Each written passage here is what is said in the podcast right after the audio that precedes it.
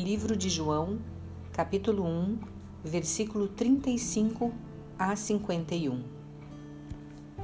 No dia seguinte, estava João outra vez na companhia de dois dos seus discípulos. E vendo Jesus passar, disse: Eis o Cordeiro de Deus. Os dois discípulos, ouvindo-o dizer isto, seguiram a Jesus. E Jesus, voltando-se e vendo que o seguiam, disse-lhes: Que buscais? Disseram-lhe: Rabi, que quer dizer mestre, onde assistes? Respondeu-lhes: Vinde e vede. Foram, pois, e viram onde Jesus estava morando, e ficaram com ele aquele dia, sendo mais ou menos a hora 10. Era André, o irmão de Simão Pedro, um dos dois que tinham ouvido o testemunho de João e seguido a Jesus.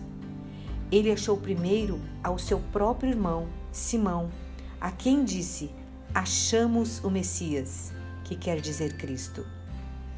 E o levou a Jesus. Olhando Jesus para ele, disse: Tu és Simão, o filho de João.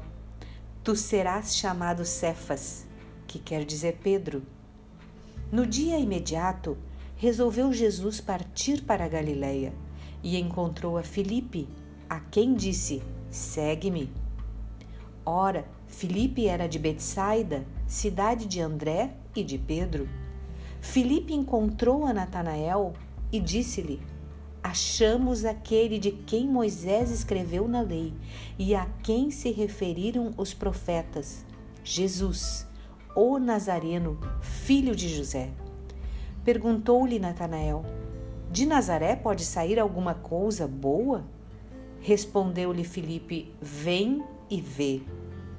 Jesus viu Natanael aproximar-se e disse a seu respeito: Eis um verdadeiro israelita, em quem não há dolo. Perguntou-lhe Natanael: Donde me conheces?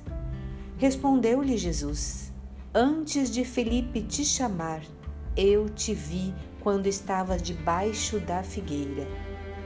Então exclamou Natanael: Mestre, tu és o Filho de Deus, tu és Rei de Israel. Ao que Jesus lhe respondeu: Por que te disse que te vi debaixo da figueira, crês? Pois maiores coisas do que estas verás. E acrescentou: Em verdade vos digo, que vereis o céu aberto e os anjos de Deus subindo e descendo sobre o Filho do Homem. Medite hoje nesta palavra.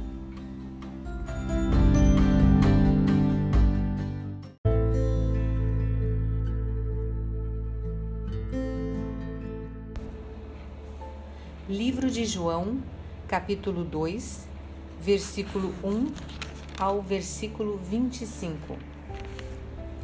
3 dias depois, houve um casamento em Caná da Galileia, achando-se ali a mãe de Jesus. Jesus também foi convidado com os seus discípulos para o casamento. Tendo acabado o vinho, a mãe de Jesus lhe disse: Eles não têm mais vinho. Mas Jesus lhe disse: Mulher, que tenho eu contigo? Ainda não é chegada a minha hora. Então ela falou aos serventes: Fazei tudo o que ele vos disser. Estavam ali 6 talhas de pedra que os judeus usavam para as purificações, e cada uma levava 2 ou 3 metretas. Jesus lhes disse: Enchei d'água as talhas. E eles as encheram totalmente. Então lhes determinou: Tirai agora e levai ao mestre-sala. Eles o fizeram. Tendo o mestre-sala provado a água transformada em vinho, não sabendo de onde viera, se bem que o sabiam os serventes que haviam tirado a água, chamou o noivo. E lhe disse: Todos costumam pôr primeiro o bom vinho, e quando já beberam fartamente, servem o inferior. Tu, porém, guardaste o bom vinho até agora. Com este deu Jesus princípio a seus sinais em Caná da Galileia. Manifestou a sua glória e os seus discípulos creram nele. Depois disto, desceu ele para Cafarnaum com sua mãe, seus irmãos e seus discípulos, e ficaram ali não muitos dias. Estando próxima a Páscoa dos judeus, subiu Jesus para Jerusalém e encontrou no templo os que vendiam bois, ovelhas e pombas, e também os cambistas assentados. Tendo feito um azorrague de cordas, expulsou a todos do templo, bem como as ovelhas e os bois, derramou pelo chão o dinheiro dos cambistas e virou as mesas. E disse aos que vendiam as pombas: tirai daqui estas coisas, não façais da casa de meu pai casa de negócio. Lembraram-se os seus discípulos de que está escrito: o zelo da tua casa me consumirá.